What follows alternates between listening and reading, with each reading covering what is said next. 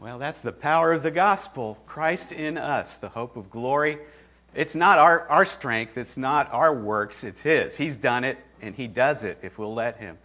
And uh, that's the good news. That's what makes the gospel so different from any other philosophy or religion that's out there.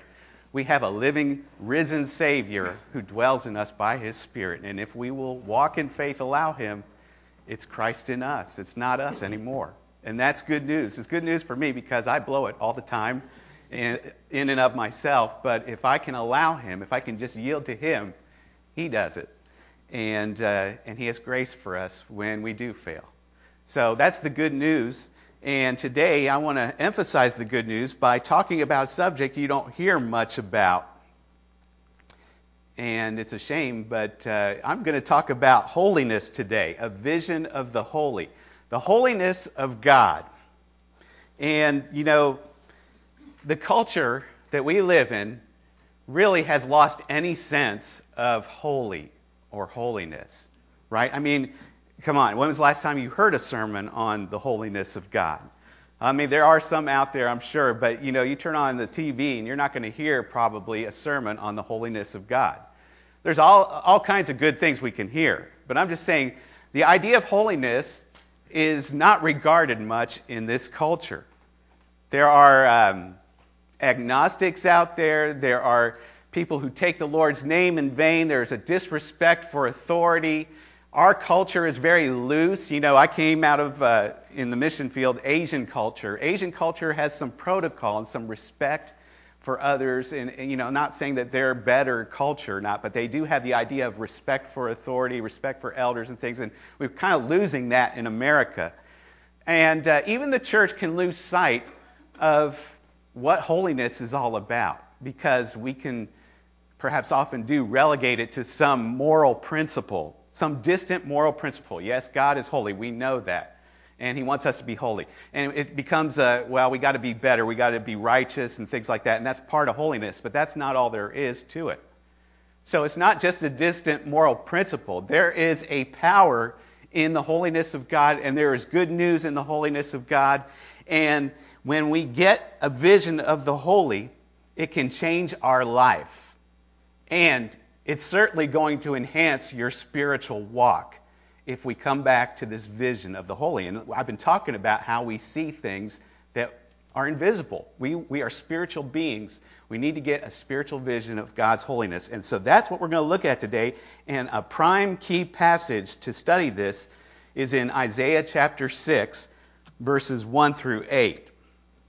And so I'm going to read this passage. And as I read it, I want you to put yourself into the place of Isaiah put yourself in the passage and, and think about what he must have seen, what he felt, what kind of emotions might have been running through him in this episode, and just how, you know, how would you have felt in this situation if you were seeing what he saw, hearing what he heard, and so on. And that's really a good practice whenever you read the Bible in any situation uh, if there's a, a story, a, a, historical event or something, put yourself in the passage. It'll open your eyes to many things in Scripture.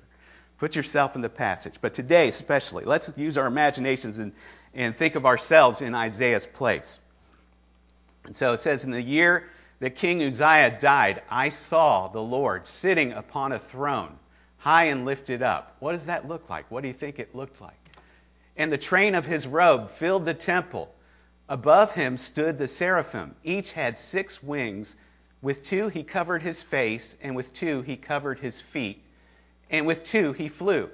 And one called to another and said, Holy, holy, holy is the Lord of hosts.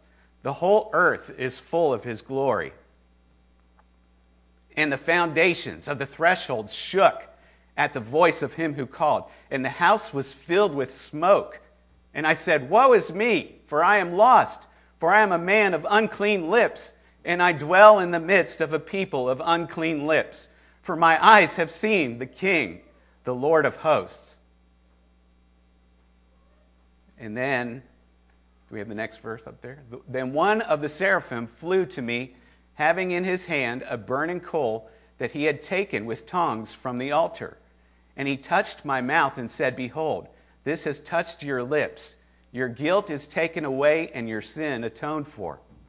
And I heard the voice of the Lord saying, Whom shall I send, and who will go for us? Then I said, Here I am, send me. Okay, so how did you feel in that? There's a, there, what, what would it feel like to be in the presence of the glory of God? What would it be to be in that presence? And what kind of awe might you experience being before the throne of the highest, most holy throne in all the universe? I mean, if you went before any uh, king on earth or president and, and, you saw the lush office and everything, you'd probably, no matter who it was, whether you like them or not, you'd have sort of awe. You're, you're walking into this place of authority. But Imagine going beyond human stuff and going to the, straight to the King of Kings, Lord of Lords, and being in His presence. There is awe. And there should be a sense of awe in our walk with God. Unfortunately, the church doesn't have a whole lot of awe. We turn the church into something of what can God do for me? We have a kind of a magic genie type of faith. Lord, bless me. And then when something goes wrong, why didn't you bless me and things? And and we can easily take for granted the love of God that He gave His Son for us, that we could come into this presence. But we forget about it, and we forget that this is a holy God. And that should bring us to a place that it brought Isaiah. So there is instruction. We, we, you know, holiness is an essential attribute of God. You know, we talk about God as love. Uh, but here it says, Holy, holy, holy is the Lord Almighty. So we have to become more in sync, in connection with this key attribute. Because if we don't uh, acknowledge one of the key attributes of our Lord, it's like having a best friend or a spouse or something and not knowing one of their key attributes. You don't know their name. You're married to this person. You don't know their name. It's kind of silly. And yet we neglect this attribute of God and it harms us because then it it puts us in a weaker spiritual walk. And I hope by the end of this you'll understand how this can strengthen your spiritual walk to get a vision of the holy. So in the passage, Isaiah had several uh, sensory uh, actions here. He saw something. He saw. He spoke. And he was touched by something and he heard and he responded. Okay, so he saw, he spoke, he was touched, he heard, and he responded. And I'm going to suggest as we go through this that this is what we are to, to be in. We should be seeing, we should be um, speaking, we should be touched, and we should be hearing and responding. And we, we can when we go through this. So, first of all, Isaiah saw something. It says, In the year that King Uzziah died, I saw the Lord high and lifted up. So, Isaiah saw something of the glory and holiness of God, and we can see that too. He had a vision of it. All right, we don't necessarily get these kind of visions. You can, I'm sure, but it doesn't happen often. And instead, we have the Word. Because Isaiah got this vision, he saw a spiritual reality, and it was manifest in a vision. Um, but we can see it the same way with our hearts. We can see the invisible. That's what I've been teaching on the past few weeks. Seeing the invisible, we have to get our hearts in a place, and God will reveal His secrets to us. As we walk in faith, we choose the right things, we refuse the wrong things, and we yield ourselves to Him. We can see what Isaiah saw, even through this passage. So, what did he see? He saw something of an invisible reality that the world does not see. He saw the Lord high and lifted up. And it's very interesting. It says it's the year that King Uzziah died. And King Uzziah died. So he's contrasting when pomp and majesty died, yet he saw the invisible reality of the Lord high and lifted up, high and lifted up in which it would be forever. King Uzziah actually died a leper. So it, it's a, a lesson for us about what we see. The world has a lot of pomp and majesty out there, but it's a lot of pomp and majesty in leprous things. It can look good for a while, but it's going to die. It can look good for a while, but it's going to bring forth bad things, bad results. You know, sin is, looks so tempting, looks so good, but in the end, it brings forth leprous results. So, pomp and majesty that we see in the natural is not the, always the real thing, and, and very seldom is the real thing. When I went to Bulgaria, I had a great mission trip in Bulgaria, and the key um, church there was the Eastern Orthodox Church. And they had these beautiful, uh, beautiful cathedrals all over, and so I wanted to go into one. So my host took me into one, and when I walked into this beautiful Eastern Orthodox cathedral and saw all these things, I guess they had all these uh, icons and things that's supposed to teach the gospel and, and just all kinds of decor, the beautiful architecture, the beauty of the paintings and the ceiling and all that stuff. When I walked in there, it was like the angels started chorusing and went, oh! Was, my breath was taken away. And I thought, oh. And then as I walked around, it didn't take but a few minutes. I'm looking around in awe. But in a few minutes, it was all gone. It's like, wait a second. The Lord's not in this place. He wasn't. He, you know, it was all decor, it was all pomp and majesty that my eyes could see for a moment, but my spirit didn't get anything out of it. And in fact, when I see nothing, I'm in prayer, I can close my eyes, my spirit can be filled with that glory way more than what I experienced in, in that cathedral. So the lesson is, you got to be looking for the glory in the right place. You know, even a lot of Christians will say, I went to Israel and the Bible came alive, and and uh, I felt so close to God there, and that's great. I'm not saying you can't. I'm sure you can.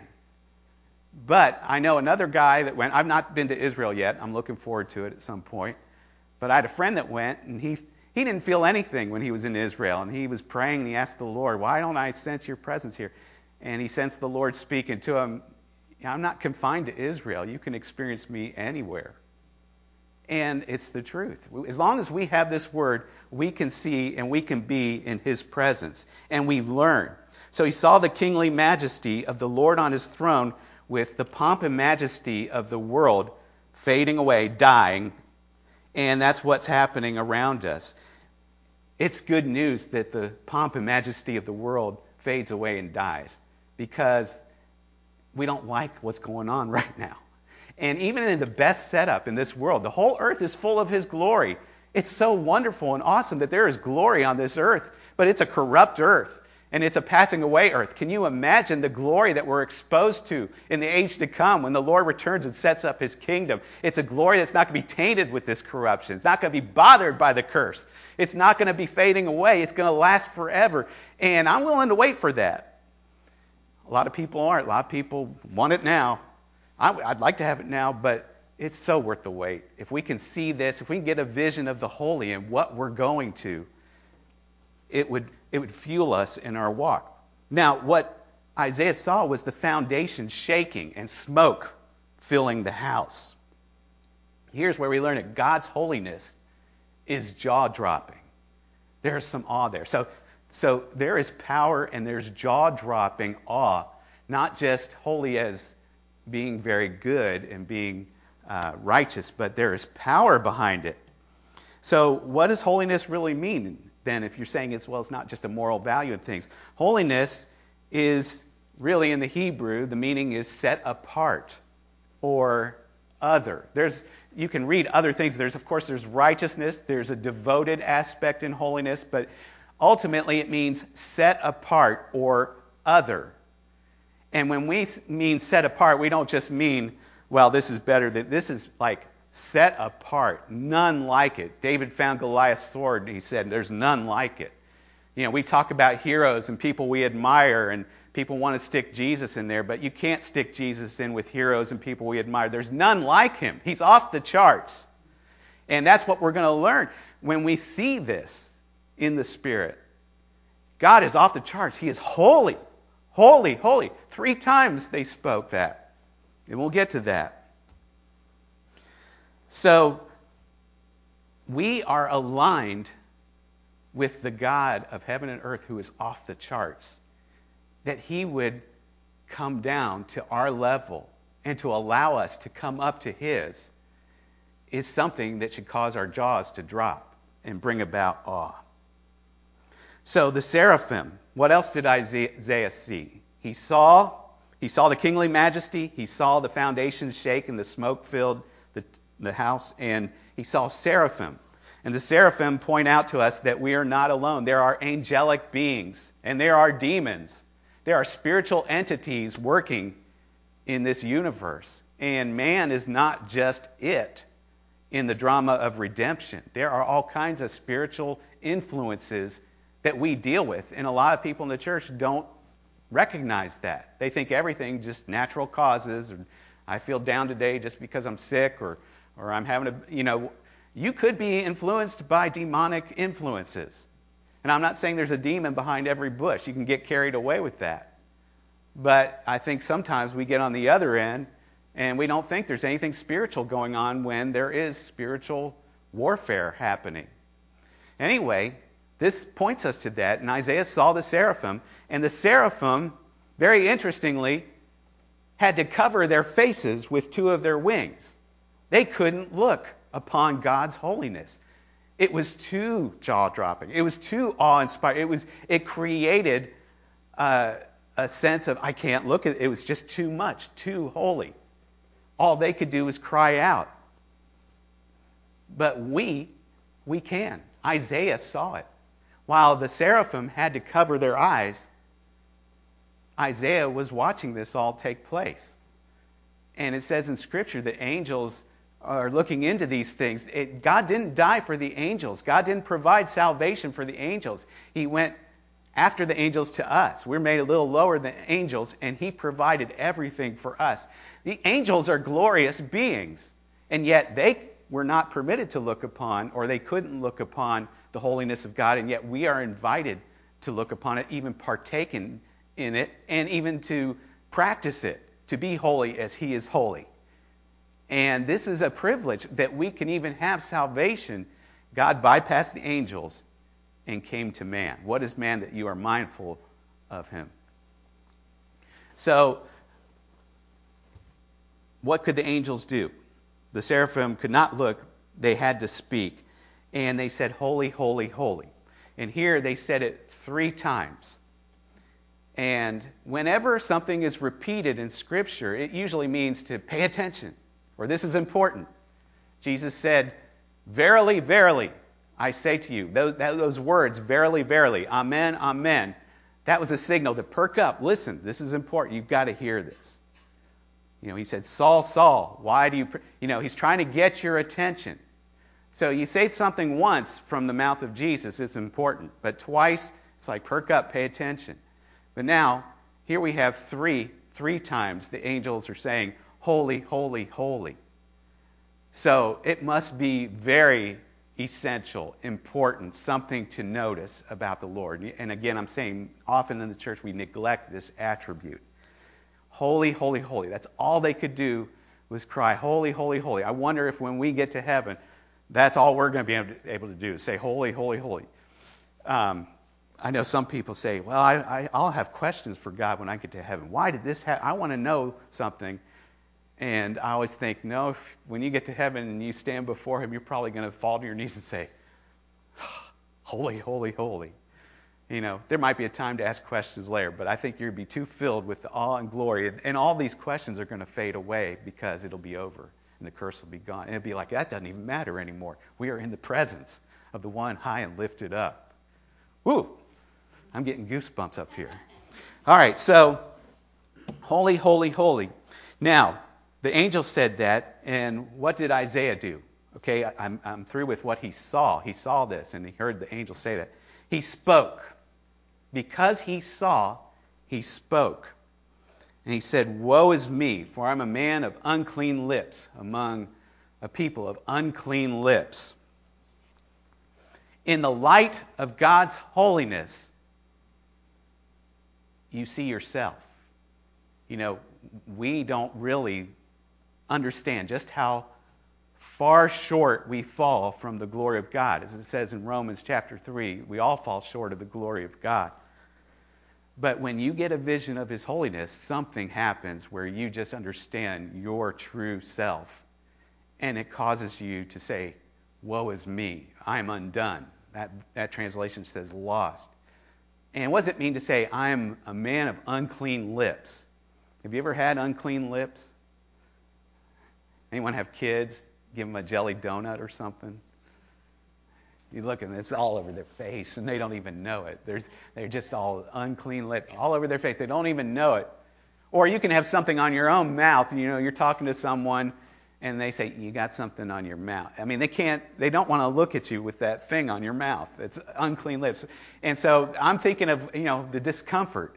Uh, if I feel like I've eaten something and I need to wipe, got a napkin, I got to wipe this. It's a very uncomfortable feeling. So you got all this. You can feel uncomfortable about yourself. Or you might not even know it's there, but you're not looking right before the other. You're not looking right before God with unclean lips. And also, I really believe the unclean lips represents how far we are from our words. We speak, we express things, but we don't give the ultimate truth about ourselves. How are you doing today? I'm fine. No, you're not. You're not fine. You're having a rough day. But you're not going to express that true inner depth of yourself. That's not what you're supposed to do when someone asks how you're doing. You're just supposed to say, I'm fine. But the point is, you know, our whole representation of ourselves, you know, we want to look good. We want to speak good. We want to present ourselves well. And we do, relatively speaking, if we're paying attention and being courteous and considering others, we do. But before God, everything that we can present as good falls. We are not good in, in the sight of something so set apart and other and pure and righteous. So, what are we to do? And Isaiah cried, Woe is me. When John saw Jesus in Revelation, he fell at his feet as dead. When Peter saw Jesus bring forth the fish in the great miracle of the fish catch, he said, Go away from me, Lord, for I am a sinful man. And that's what we want to do. We want to run from God. And that's why I believe a lot of people don't want to face the Lord. They don't want to mess with church. They don't want to get into the Word to see what it teaches, but they miss something because if it was just up to us, like I said at the beginning, it would be a woe is me situation. But there's good news, and we see it in this passage in Isaiah. He cried out, Woe is me. But then something happened, and he was touched by the Lord through the angel, through the tongues with burning coals. Mercy and grace are amplified in this passage. Mercy and grace are amplified in view of God's holiness. You know, a lot of people don't appreciate their salvation.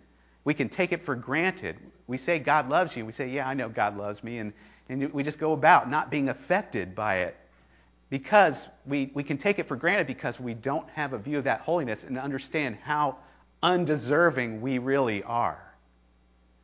If you had the greatest weight of guilt upon you and you wronged someone and, and you owed them thousands and thousands of dollars and you and you couldn't sleep at night because you were so guilty, and then you saw that person forgive you, love you, and even pay your debt for you, you'd be so in love and, and so appreciative, want to respond and, and bless that and, and, and live to, to be, be of value to that person, right?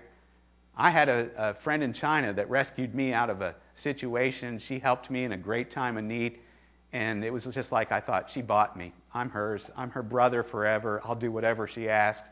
And so she got me talking to all these different places and churches and things. And I, I won't say no to her. It's because she purchased me, so to speak. And how much more Jesus? These, it, it was God that took care of Isaiah's woe is me. And it's God that takes care of our situation. We need to see our sinful condition so that we can receive God's supreme solution. God comes with these, with grace. And the tongues, uh, the burning coals. As you're standing there as Isaiah and you see these burning coals coming, I mean, I'm surprised it didn't say that he flinched or he screamed when they touched his lips. It doesn't say that. It doesn't say he feared these burning coals. I think a lot of people fear coming to the Lord because they think, I can't do it or it's going to be too hard to give something up, or it's going to be too difficult what he wants of me. But we don't see any reaction like that we just see a positive result. God does something, it doesn't even hurt. It looks like it's going to burn, it looks like it's going to be impossible to let the Lord touch us and change us. But He does it, and it doesn't produce a wound, it heals the wound. And after that, everything changes. Uh, in Hebrews 10 19 to 22, it talks about having boldness. Says, Since we have confidence to enter the holy place by the blood of Jesus, by the new and living way that He opened for us. We didn't do it, He opened for us through the curtain, that is, through His flesh. And since we have a great priest over the house of God, let us draw near with a true heart and full assurance of faith, with our hearts sprinkled clean from an evil conscience and our bodies washed with pure water. Again, this is the Lord's work. We don't have to get it together to come before Him. We don't have to make ourselves better. We can't make ourselves better. But we come forth in the boldness of faith, full assurance of faith. Faith in what? Faith in what we did and how good we are to get in His presence? No. We're saying, woe is me, I can't do it. Well, how can I go into His presence then? Only by faith. Jesus took care of this, and He washed me. He sprinkled me clean from the evil conscience. His blood cleanses us. His, our bodies washed with the pure water. That means our inside and outside is acceptable to go before God. Doesn't matter where you've been or what happened the last minute. You have a throne of grace, and it's because of these tongues, the grace of God. God did something on our behalf, sent His Son on our behalf that we wouldn't have to measure up. He measured up for us. We receive it. And then something happens. We're washed, we're cleansed, and we're free. We're clean. You feel good after a good shower? I feel great. I don't want to go back out and get dirty again, although we do. I just take another shower. But this is a once for all. He cleanses you. Well, it's not once for all. If you do sin, it, 1 John 1 9 says, if we confess our sins, he is faithful to cleanse us from all unrighteousness. So we can always get that cleansing. But it's not us changing, it's Him that does it. He's the one that does the washing, He's the one that does the cleansing, and He allows us to come into the holy presence of His holiness. And that is something to be thankful for and to say, You've, you've purchased me, I'm yours. And that's what we, He heard. He heard the Lord say, Who will go for us? Okay, so when you see the holiness of God and you see your condition, and you speak the truth, you confess, I need help, or woe is me, I, I, Jesus is Lord. It says, confess Jesus is Lord. You see something, you speak it, and then He does something. You know, with the mouth, confession is made unto salvation. God brings the salvation when you confess. He touches you. And when you've been touched, you've been washed, you've been cleansed, you didn't do it, He did it. He took care of your unclean lips. That puts you in a position where you can hear God now. You can hear Him. Isaiah heard the Lord say, Who will go for us? And because the Lord purchased us, we want to do His will. We want to do. Here, here am I, send me. So He responded. Do you want to hear what the Lord is saying in your life? Do you want to hear what the Word of God actually says? You can read the Word and never hear it. You can hear a sermon and never hear it. But you can open your ears by yielding to the Lord's holiness, understanding who you are, what you've received, and by faith receiving Christ. You know, not just for salvation, but every day saying, He is Lord. He does it. It's His grace. Christ in me. And that puts you in a position where you can hear more. And the more you hear, faith comes by hearing the Word and by hearing the Word of God. Romans 10 16 or 17, one of those. But faith comes. And, and when, as your faith builds up, you get stronger. And this is the victory that overcomes the world, even our faith. So it's a beautiful thing, holiness. It is, it is not just moral and righteous, it is, but it's pure, pure, pure. It's set apart. It's way other than anything, but it's in the highest sense other. And He invites us to be in on it. Now, we can go boldly before Him and live boldly before Him, free and without fear. But there's coming a day when the world will eventually see the holiness of God, and it will create fear. The time is coming We don't, we don't shy away that there's judgment that's going to happen on this earth. Why? Because the earth is not holy. And God is. And if there's ever going to be the reign of Christ on this earth, in the sense that it's physically and naturally happening, as the Bible teaches it will in the future, then judgment must take place, purging must take place. But when Jesus returns, it's not going to be the tongues of mercy. It's going to be the final elimination of the curse and judgment.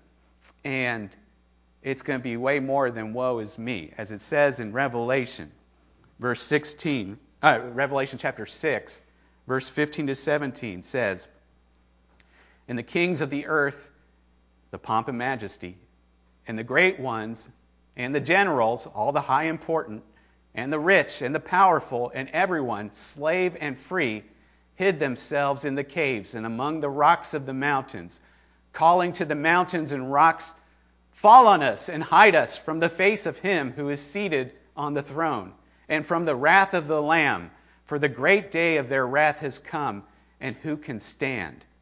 You remember Isaiah saw the foundations shaking and smoke filling the temple. And here, in this great day of the Lamb, the earth is quaking and they're calling they're calling on the mountains and rocks to fall upon us and hide us because they can't stand the smoke of fire and brimstone and judgment that's coming. When they realize they get a glimpse of what they've done and who they are. See, we've gotten that already. So it says, Who can stand? Who will be able to stand? You and me. Why? Because we have received the blessing of mercy and grace and the purchase of Jesus Christ, who saved us from the wrath to come, who even calls us to be a part with him in the judgment to come, that we will judge with him. We have the highest privileges right now. We judge the spiritual entities, wickednesses, and principalities and powers. We have authority over those things because of what Jesus has done. He's raised us up if we've died with him. Who can stand in that day? the believers. And that day's coming. Are you going to be standing with us? That's the question. Do you want to stand now in the evil day? Ephesians 6 says, Put on the armor of God. We're here. We've got the armor that doesn't fail. And we've got the blessing that doesn't fail. Well, I don't feel blessed right now. You will be because God always leads us in triumph in Christ. 2 Corinthians 2:14. We go through stuff. You're going to go through stuff till the end, but you're guaranteed victory with his armor and because he's already seated you with him at the right hand of God. That's the good news of God of the gospel. I can appreciate this grace of God and what he's given me and the freedom I have to allow him to work in me.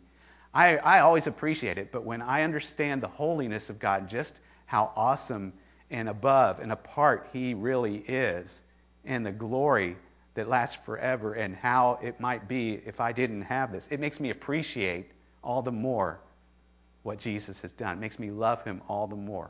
And it will make you love Him all the more. You'll want to serve Him all the more. You'll say, Here, here am I, send me. I'm ready. For it is God who works in you to will and to do according to His good pleasure. Philippians 2.13. So, May your jaws drop and your hearts enlarge. Receive the grace of God because He is holy. Amen. Father, thank you for your goodness, your kindness, your grace to us. And we do say you are holy. And we thank you that you're holy, Lord, that you would allow us to partake in that and to work that even into our own lives. Help us to be set apart for you and to enjoy all your works as you, you uh, bring us to that point in this world that is coming with victory and forgiveness and grace. Thank you, Jesus. Amen.